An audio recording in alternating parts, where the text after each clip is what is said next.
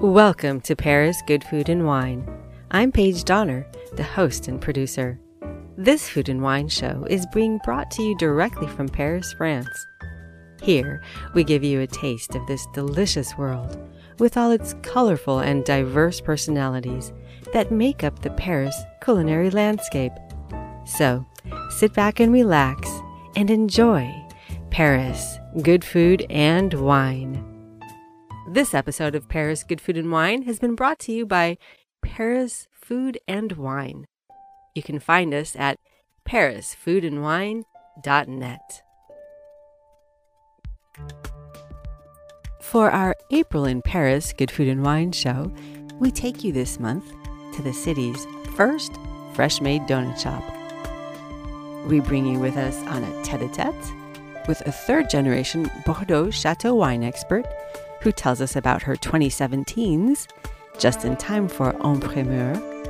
And lastly, but most certainly not least, he joined me for a sit down with Chef Sylvestre Wahid, the two star Michelin chef whose 10 table dining room called Restaurant Sylvestre on Rue Saint Dominique offers truly luxury dining and spares no detail in the service, the setting, or the cuisine.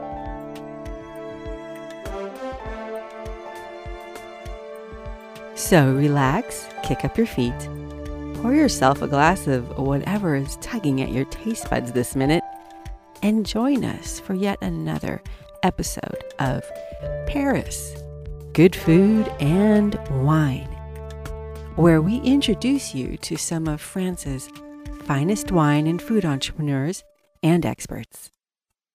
We'll begin the show with Julia Gazaniol, whose grandfather purchased Chateau de Parenchère in 1958. For most wine estates in Bordeaux, 2017 was an especially difficult year, climatically speaking. Many estates lost anywhere from 50 to 80 percent of their grapes due to late frosts. It was the smallest harvest since 1947.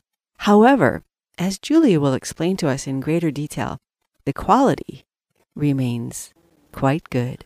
So this feels like a real Paris afternoon because I'm sitting in a wonderful wine bar in Le Marais uh, across the table from Julia Gazaniol from Chateau de Parenchère in Bordeaux. And she's got a lot of really great insight to share with us about her chateau, about Bordeaux, about the 2017 vintage. So, um, yeah, I mean, maybe you, you want to start by introducing yourself and a little a brief history of your chateau and then let's talk a little bit more about Bordeaux because you've got some really great insight into the vignerons there. Well, thank you, Paige. So I'm very happy to to manage to talk to you and to your uh, fans on the on the blog. Um, so we met together at the Bordeaux Blanc uh, tasting, and uh, they were showing actually the 2017 vintage. Uh, so uh, I'm happy to talk a little bit about that a bit later on. So I'm Julia Gazaniol from Château de Parenchère. So uh, Château de Parenchère, you so said it really right. So congratulations, because it's not easy. So Parenchère is an estate at the very east side of the Bordeaux region. Um, actually, we are bordering another region called Dordogne. So we are very, very much inland, and um, the estate is in the Bordeaux, General Bordeaux Superior appellation. So I think next year you're going to tell us a little bit about your 2017, and uh, I I know that it was a very it's a very distinguished year, but you'll tell us why. Yes, actually, 2017 is distinguished, but not for the right reason. It's been a, a very difficult year for uh, the winemakers. Um, there was a very late frost well, first, the beginning of the year was quite early, so it means the buds came out quite early. And what happened is what the, every winemaker, uh, vigneron, is, is fearing is that the frost came quite late at the very end of April, the 20th of April first, and then it came again around the 28th of August of uh, April, sorry, and so it was very hard because it it struck uh, the vineyard at the v- perfect uh, live wrong moment. So we lost, as most producers in general in Bordeaux, well in the overall France, a lot of people lost a lot, and in Bordeaux it's 50% of the crop that was destroyed. So it's really really hard. Even some people got hail in July. So I mean, it's it's really the the most terrible uh, vintage uh, ever during uh, regarding climate. So it was very hard. Us at Parenchère, we lost 70% of the white wines, the white, and um, we even didn't harvest two hectares of the Sauvignon Blanc. So it was really hard. We didn't even pick it up because there was nothing left. So very hard, and uh, and for the red we lost 60% of the production. So it's it's a very very tough uh, vintage in in terms of quantity, but the quality actually is is quite good. Uh, what happened is that the the vine uh, then uh, so we lost the production with this um, with this uh, ice. I mean the the frost. But the vine had time to adjust, and the rest of the year actually then it was concentrated because there were very few grapes left. So we got a good concentration and surprisingly, really uh, very well balanced wines. So in the white wine, uh, the wines are very with a good, very nice acidity, but also we managed to get a good, a nice ripeness. So the wines are very balanced and very aromatic, which is very important for the whites. And uh, although we lost the Sauvignon Blanc, which was I was fearing to have a wine unbalanced, a bit more heavy because there was would be more Semillon. And actually, it's not the case. We have this nice level of freshness, acidity that we are looking for. So it's a very nice balance, and we stay in line with the usual style. And so we've been very relieved to, to see that. And in the reds, actually, uh, the wines also got a great ripeness because at the end of um, of September, the the um, we got a good weather, and so we managed to wait for a right maturity. And the wines also are very well balanced with a nice, very nice fruit and a good roundness. So this vintage was really challenging for everybody, and I think it's very tough for everybody that you can see your work destroyed in April, and you already prepared all your vines since the beginning, since you cut it in January. So you see that the work of the whole year is gonna be destroyed. But actually, when we, we taste that vintage today, of course, the, the production is very low. So I think they, there will be very few on the market. But actually, the quality is really nice. So I think uh, today, yes, so it's the preview of this vintage. Of course, it's very young to taste. Uh, I brought you some two those two bottles, so you will see. Um, but you will see the the style is very nice for for the for the wines, and I think the the um, the market and the the scores of the the tasters will be showing it quite nicely. So you have uh, Cuvée Raphael, which is your prestige cuvée. Um, and you mentioned a moment ago that that was the name of your grandfather. Can you just talk a little bit specifically about, about that one and then maybe mention? I know that once it gets exported to the US, it's a different price point, but I mean, you know, where, like, how, where would we find it? And yeah. Well, our wines, yes, we, we export it quite a lot in the US. Uh, it's 20 years we are with the same um, importer. Actually, they were they have been purchased since the beginning. It's now a big group called the Country Vintner Wine Winebow. So it's a quite a large group, but so it's easy to find all over the U.S. because it's uh, a very long history there, and I go quite often there also to try to to show it and promote the wines. So we are spread nearly in all over the the country, and the those two wines are our two wines, the two reds that we we produce. So the classic Parenchère first. Uh, that one is the one I was telling you about. It's non-oaked, often a bit more Merlot, like 60% Merlot, and the rest is about 30% Cabernet Sauvignon and about 10% uh, Cabernet Franc with the 1% Malbec, always in general in this cuvée here. And this one is non-oaked, so mostly Merlot, so to make it supple and easy and fruity. So that's that's why we highlight the Merlot, and non-oaked to also keep really the terroir keep it natural, you know, not to have any influence and not to kill the fruit. So that's the idea of this wine. And all of the wines we are making, it's in general, it's quite full-bodied because that's what we like. quite generous wine, full-bodied, but with always a nice freshness. So it's never over extracted. You know, we work at very low temperature in the winemaking, and to highlight the fruit. So we do a small. I'm talking a bit technical, but we do a small maceration of the fruit for one week, and then we let the fermenting process start at very low temperature. So some it's coming the the body and the structure comes and the tannins comes out very slowly. So you can see it's always right but with the right structure that you expect from a bordeaux wines. And the fruit is very upfront.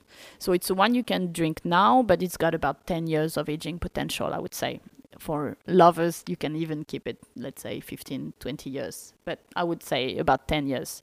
And so that's the classic Parenchère. and then the cuvée raphaël is the wine uh, that's uh, that are the oldest vines uh, made from the oldest vines that my grandfather planted.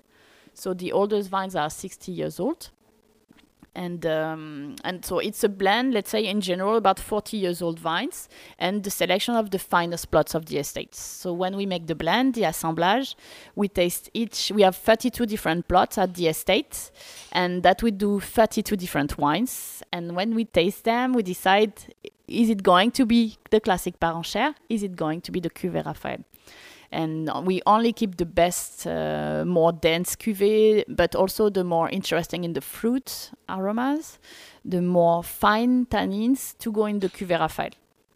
And so the cuvée Raphaël is really so the, the best of the estate that we age in the French oak barrels. We age it for about 14 years and uh, you can see well I, I would say Parenchère Classic is around $15 so it's not a crazy price. And Cuvée Raphaël is around $22 about.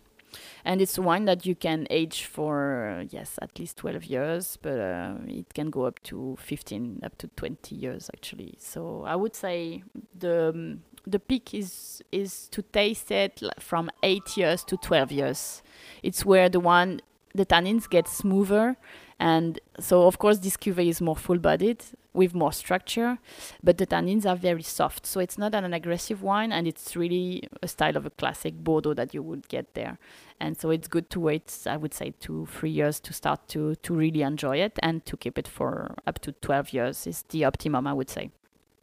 Julie, I want to thank you so much. You know, and also I feel like I just took a kind of like a a, a, a, primer, a crash course on, on Bordeaux wine. So I want to thank you very much for being so generous and sharing your knowledge and your your savoir faire and, and all of that. And also, I, you know, it's wonderful. I think to highlight some, you know, some of these uh, wines that, um, you know, I always say to people. this is really it's wines like these that it really pays to study and read and talk and and also look at some other tasting notes and stuff because I mean that that kind of a price point. I mean for this kind of a wine, you know, even your even your um, top cuvee, the the Raphael. I mean that is an extremely affordable price point, and and then you have a, a wonder a gorgeous Bordeaux on your dinner table that's going to impress everyone who is sharing a meal with you. So I mean I think you know it's these kinds of wines that to me, it, it's these kinds of wines that justify learning and studying about wine. Anyway, that's that's kind of my two cents. But th- thank you so much. And any last final thoughts? Uh, no, but thank you very much for this comment. Yes, we, we are trying to no just to tell you what we do. We just want to make wines for pleasure. Well, first for ourselves because we enjoy wine, so it it better be good for us to drink it every day. um, but we we really make wines to have uh, fun and to enjoy. And so that's why I think it reflects our style. We are a classic Bordeaux with a real uh, structure, with a long aging potential, but we wanted to make wines to enjoy so they are fresh and they are fruity. And, and I think that's why we, we managed to sell quite a lot also in the US, is that we are in this immediate pleasure, but also for people who are a bit more patient, uh, it's wines, and we have a lot of customers in France who, who, buy it from generations and to store them for years.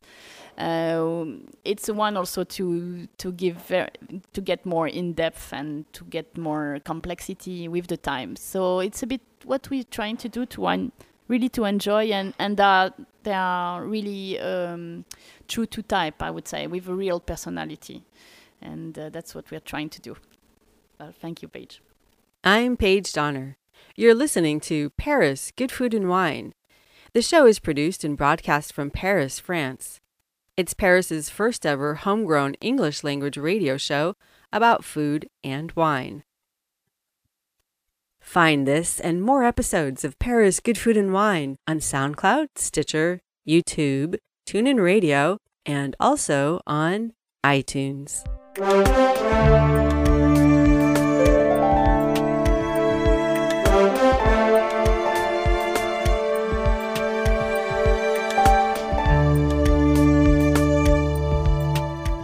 Next up is Amanda Bankert, pastry chef and co owner of Bone Shaker Donuts in the Silicon Sentier district of Paris. So, standing here with Amanda Bankert in her Bone Shaker donut shop on Rue d'Aboukir. And so, in this sea of hamburgers, this young woman and her husband started this donut shop, and it's in the area known as Silicon Sentier. So, it's surrounded by a bunch of startups.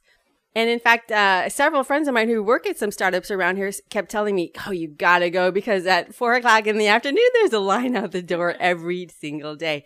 So, tell me, how did you happen upon opening up a donut shop here in Paris? Um, I suppose originally it came just from a need or a want, I suppose, of um, to eat donuts. so I'm a pastry chef. I've been a pastry chef for uh, about 12 years, um, trained here, and then was working in Ireland. And when my husband and I, who's from Dublin, moved back here, we knew we wanted to open something together. We were trying to figure out what to do. And I realized there's no place to get a really good, like handmade, old fashioned donut. And I figured if we want to eat them, surely other people might might want to eat them as well. So we decided to go for it and see how it would go. No, you know you're you're so right because there's such a there's a world of difference between um, a hot, fresh made donut and the kind of store bought packaged uh, cardboard tasting stuff that you could get. So, um, so tell me a little bit about some of your flavors because you've got some also some very original flavors here. Yeah, so we like to have fun with our flavors. Um, one of our newest flavors and one of my current favorites is called our Hoppy Days, and it's actually named after the craft beer bar across the road, which is called Hoppy Corner. And so it's a stout, toasted marshmallow and chocolate donut. Um, but the stout that I use actually depends on what the bartenders feel like giving me on any given day. So either my husband and I will run over in the afternoon and literally grab a pint from the bar, and then I come back here and and make dough with it. So it's kind of cool. So you have the general same flavor profile, but it's gonna it's gonna change ever so slightly day to day, depending on what's on tap. Now that that uh, recipe must have originated from some kind of inspiration. Where did that? Uh, your husband's Irish. You mentioned you spent some time in Dublin yourself, and uh, I guess they're big beer drinkers there. Is that kind of an Irish grown recipe, or? Yeah, well, originally that particular flavor combination came from a birthday cake that I used to make him. So every year for his birthday, I would make him a stout marshmallow and chocolate cake. And this year for his birthday, I decided to see if it would work in donut form. And it did. And it actually ended up working really well. So well that we've now put it permanently on our menu. so, so it's good. Yeah.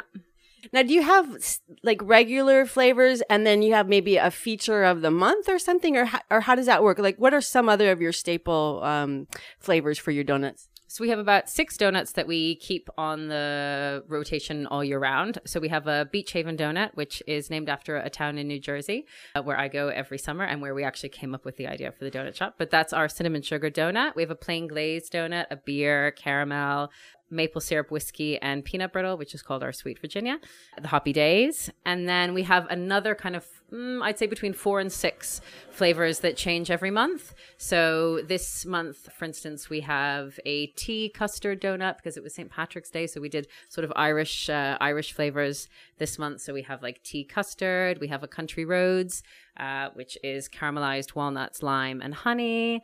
Uh, we have peanut butter and jelly, uh, filled with a peanut butter mousse and topped with homemade jam. So, and then we had a, an orange one as well with confit orange and cinnamon. So, yeah, so we have five or six that kind of vary month by month and depending on my mood in the season, and then and then our core flavors as well. Those are so creative. I mean, I've been out of the the donut loop in the United States for a while now, but I mean, I've never been into a Dunkin' Donuts and seen those kinds of flavors. Is that you're a pastry chef by trade, so Yeah, I think as far as the flavors go, um, I worked actually in restaurants in the pastry department. So I've never, this is my first kind of foray into sort of a bakery type setting. So I think the benefit of that though is I kind of approach the flavors like a plated dessert. So I kind of build the donut flavor. So each donut, I think in my head, just because what I do, you know, after years of working in restaurants is like, it's almost like a little, a dish sort of. So, so that would be that. So it's more than a donut. It's actually a pastry. I'd say it is actually. Yeah, even with the recipe that we developed for the dough, it was like it was kind of a it's it's yeah, probably it's a donut, but you know, it's a French donut. So it's yeah. there's pastry thrown in there as well for sure. Yeah. No, I love that because it's like it's like even if you're trying to do something, um, you know, very down home and quintessentially American, France has this way of working on you, and then uh, then all of a sudden this new creation is. Uh, blossoms. Yeah. So you are very popular here. I think you've been here for two years. Just about. Yeah. Yeah, just under two years. It'll be two years this summer. And so, any ideas about? I know you have a young son, so you probably got your hands full. But I mean, um, what are your what's your take on like kind of the entrepreneurial atmosphere of Paris for restaurant owners? Well, I think it's changing a lot. Obviously, there's loads of new restaurants and coffee shops and cafes that have been popping up and continue to pop up, which I think is great. So it's a really sort of vibrant time to be, you know, an entrepreneur in in Paris. So that's very exciting. The food scene at the moment, well, is always, but is very kind of exciting at the moment in Paris now as well. You have a lot of new people coming in or people that have traveled and are opening kind of different things or things with a French twist, but uh yeah, so I think it's a it's a great time to be to be opening a, a business in Paris. awesome. And just for our listeners, I wonder if you could uh, mention the your exact address and if you have a website. Yeah, we sure do. So our address is 77 Rue de d'Aboukir in the second. We have a website. It's uh, www.boneshakerparis.com and our Instagram as well is at boneshakerparis lots of fabulous pictures of donuts on your Instagram. I took a look at that. Mouth watering. Thank you so much, Amanda. Thank you. Thank you very much for having me. Thank you for listening to Paris Good Food and Wine. I'm your host, Paige Donner.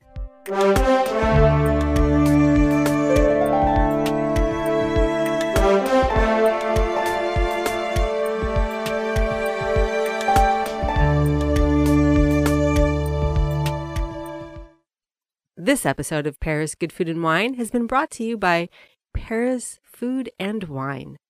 You can find us at parisfoodandwine.net.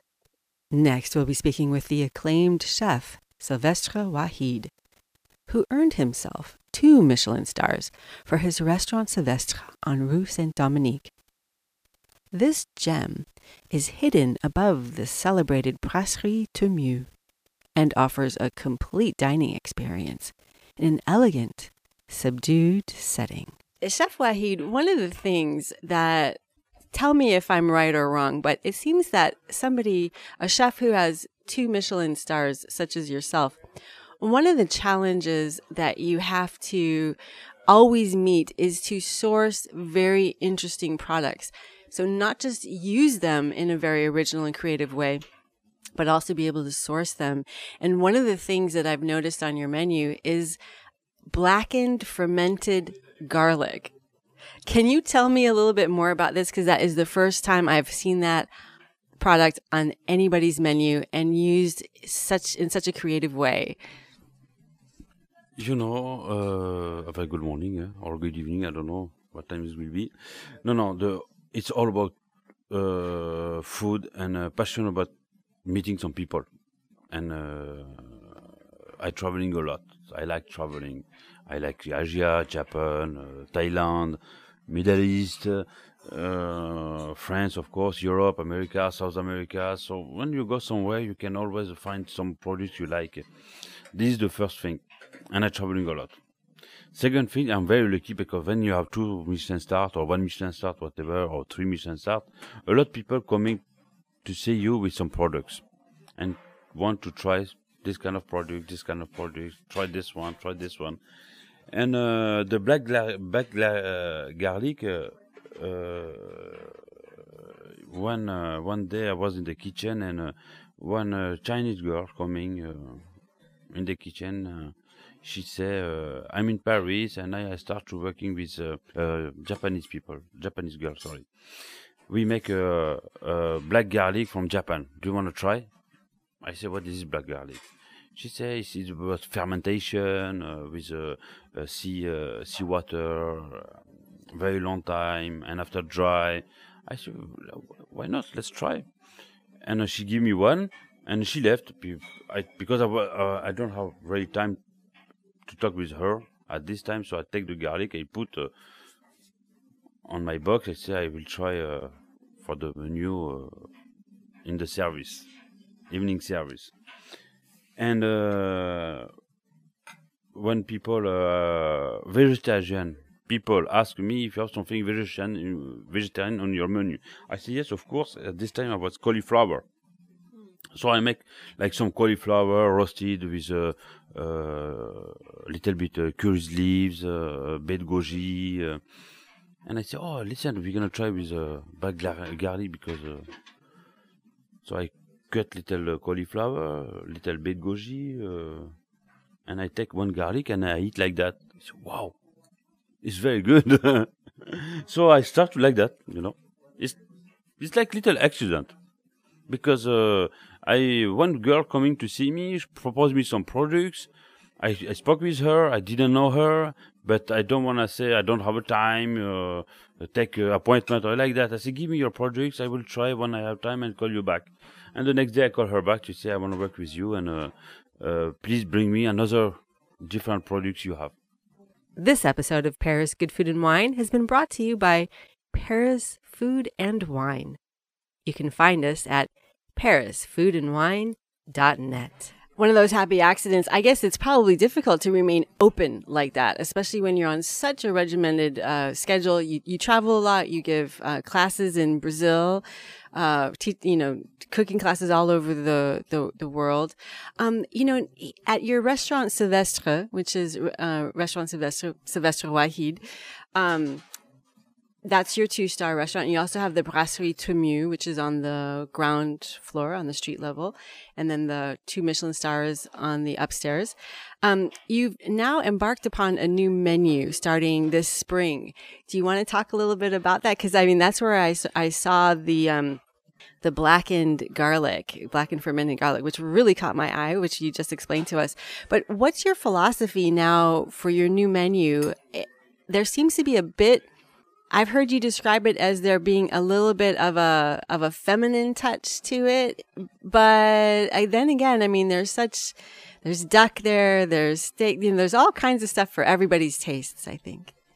No, I when I decide to uh, to open the restaurant for lunch because uh, usual time we close for lunch, and this time I say we beginning this year I wanna open the restaurant for lunch because my goal was to bring some new people in the kitchen uh, in the restaurant, younger people or some people. Uh, who like to try the Michelin star restaurant because usual time the Michelin star restaurant is very expensive. You know, this is the reputation of uh, Michelin star restaurant. And how we can bring some new people in your restaurant. So I say, I decide to open the restaurant for lunch. And uh, when I spoke with my direction, I say, if I open a restaurant for lunch, uh, I want to give some uh, uh, two kind of experience. One about food, of course, this is my goal. But another experience is uh, try to make people happy and comfort, comfortable with the price. And uh, he said, yes, you have a solution. I say, you can make uh, the menu of 85, 70 euros per person, but it's uh, like different, even like that, is different spirit because the people thinking about, okay, the menu it's 85 euro, but we have to add the wine, we have to add the water, and we don't know how many dishes we have, and after, in, at the end, we finish by uh, 200 uh, euro per person. So sometimes it's uh, it's a problem. So I decide I say, okay, you know what? When Ducasse say uh, I want to make a Good France, to make a project of French projects uh, uh, on the menu, uh, classical, typical French food, I say let's go. I'm gonna do this one, but I wanna mix with your guest. It will be my guest. It mean I make one menu at uh, 195, but it's all exclusive, all included. Everything, water, coffee, wine, champagne, aperitif, dessert, everything. And I make a signature menu at this price. So then it's very attractive for the people. I say uh, you have a two Michelin start experience for uh, less than 100 euro per person with all inclusive is not very expensive. My goal is not to win the money; it's just to how you say um, more popular. The restaurant more popular for younger people. Share share your pleasure, share your passion. Exactly to share, to give the pleasure, and also uh, it's a very. It's, I have only eight table, so the restaurant can be fully booked very faster. So to give some pleasure at the people for lunch time, it's always a pleasure. This is a mythical location. This this restaurant up, up here, uh, right up above your brasserie Thoumieux, and I think the first time that you enter into this space, you just feel such um, a, uh, a, sense of, of of harmony and elegance. And you know, too, you you've taken it to that next level. The ceramics that you've chosen for your tableware and your presentation. I know that you do a presentation with a um, half shell um, sea urchin uh, that's presented on almost like tentacles of like sea anemone ten- tentacles in porcelain how did you start to envision that? Because the, the, the presentation and then the quality of the food and the taste of the food, it's just so, it's, it's a whole experience. Yes, but it's all about uh, training every day. we, uh, we, we stay like 16 hours per day in the restaurant. Uh, we do a lot of things. And uh, when I buy a very good products, I want to try to keep the more fresh possible to try to uh, to work this kind of produce less possible to keep very the flavor about the products and i try now also to use all the things we don't use usual time like shell like uh, uh, bones like uh, crabs and uh, I, I, this this decoration was on my table because uh, I want to design like anémone de mer. I don't know how it's in English, but it's one. A, a, sea anemone, a sea anemone. Uh, from the sea. And uh, when I I received my sea urchin and I saw this one, I say, oh, I want to present for this one because you have a, like a same road, same way, same uh, story. It's coming like that. There's such delicacy. I mean, it's it's you feel like you're floating through uh, just a you know a very haute gamme uh, culinary experience. You know, you have such an interesting path too. I mean, you're a young man still. You've already earned your two stars. Last year, your restaurant in the South, which I think you opened before here, also uh, earned a star. How did you become this great French chef? I think it was just only a, a, pleasure to working and pleasure to give the pleasure. You know, if you have both of them, it's not like a work. Uh, it's like a, uh, a playground, and you play with what you have. And uh, the the guest, it's uh, the spectator coming to see your food, your talent, your decoration, and you want to have a good moment in your house. So you can give all your best to give a good pleasure to the client. This is my goal. That's truly a mark of a great chef. I mean, uh, there are there are a number of chefs that I've I've spoken to that say that really the at the heart of their talent is generosity. Um, so what can you, what can we tell people who are, you know, looking for just an outstanding culinary experience while they're here in, in Paris? Like how, you know, how can we entice them to come in here? Because this is truly one of the best spots. Listen, I have no idea. I uh, I have any secret, but the thing I know, the best way to bring the people in your restaurant, it's uh, it's uh, how you say, uh, mouse and uh, word of mouth. Word and mouth. More people spoke about you. More people want to see what's happening in your restaurant. But if you're not nice person and you are you like cooking and you use good products and you have also one thing because the restaurant is not only the chef you know. It's uh, a global experience it's the waiters it's uh, the chef sommelier it's the director of the restaurant it's your team in the restaurant. And all this mix when it's going well, the pleasure is gone very good. You know, last word, chef. Is there, aside from your places, is there somewhere, um, maybe not just in Paris, but anywhere on the planet, is there somewhere that you are really looking forward yourself to going back and eating at? I, I know you travel to, to, to Japan and you travel to Brazil. You travel all over the world. Is there some place that really stays in your mind? Yes, I have. I have a lot of places, but uh, when I'm, if I'm going for myself traveling and have some like a day off or or a week off, uh, I like uh, eating uh, street food. Only street food, because on the street food you can see the heart of the country where you go. Example: New York City. It's uh, it's uh, one of the best of the world.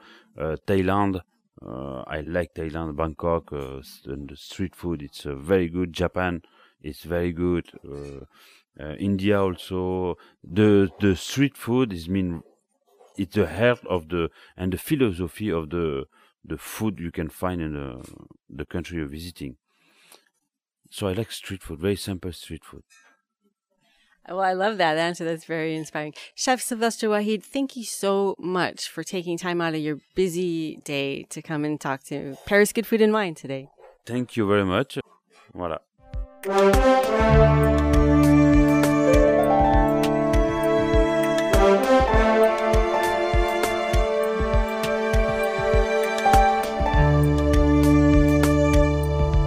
Find this and more episodes of Paris Good Food and Wine on SoundCloud, Stitcher, YouTube, TuneIn Radio, and also on iTunes. Be sure to check out our website at parisfoodandwine.net. Thanks for joining us for this episode of Paris Good Food and Wine. A big thank you to all who helped make this show possible, and especially a grand merci beaucoup from me your host and producer, Paige Donner. You can find this and past episodes of Paris Good Food and Wine on iTunes. And remember to follow us on Twitter at Paris Food Wine and like us on Facebook at Paris Food and Wine.